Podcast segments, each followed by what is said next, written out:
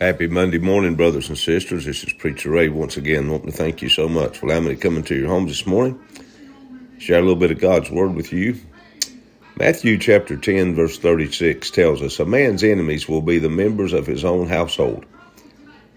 Jesus taught us that serving God may cost us family relationships. Jacob learned that his close family became the immediate source of his greatest problems.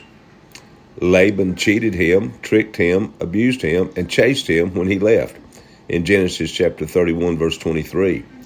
Esau appeared to be angry to the point of revenge when he came to meet Jacob with his 400 men. The outcome? Well, God stood for Jacob before both of these men. Laban was rebuked in a dream. Be careful not to say anything to Jacob, either good or bad, in verse 24. And Esau received Jacob back with kisses and tears. Jesus told his disciples to decide whether they loved him or their relatives more. Because the time would come when a relative departs from the Lord's way, we may choose to follow the narrow way. This doesn't mean that we intentionally ostracize our relatives, but that we are fully prepared to be rejected or misunderstood by them. God helped Jacob with both Laban and Esau.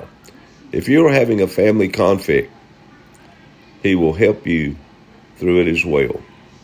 Daily reading scriptures today are Genesis 31, verse 17 through 32, verse 12, Psalms 13, verses 1 through 6, Proverbs 3, verses 16 through 18, Matthew chapter 10, verse 26 through chapter 11, verse 6. Thank you for joining in with me this morning.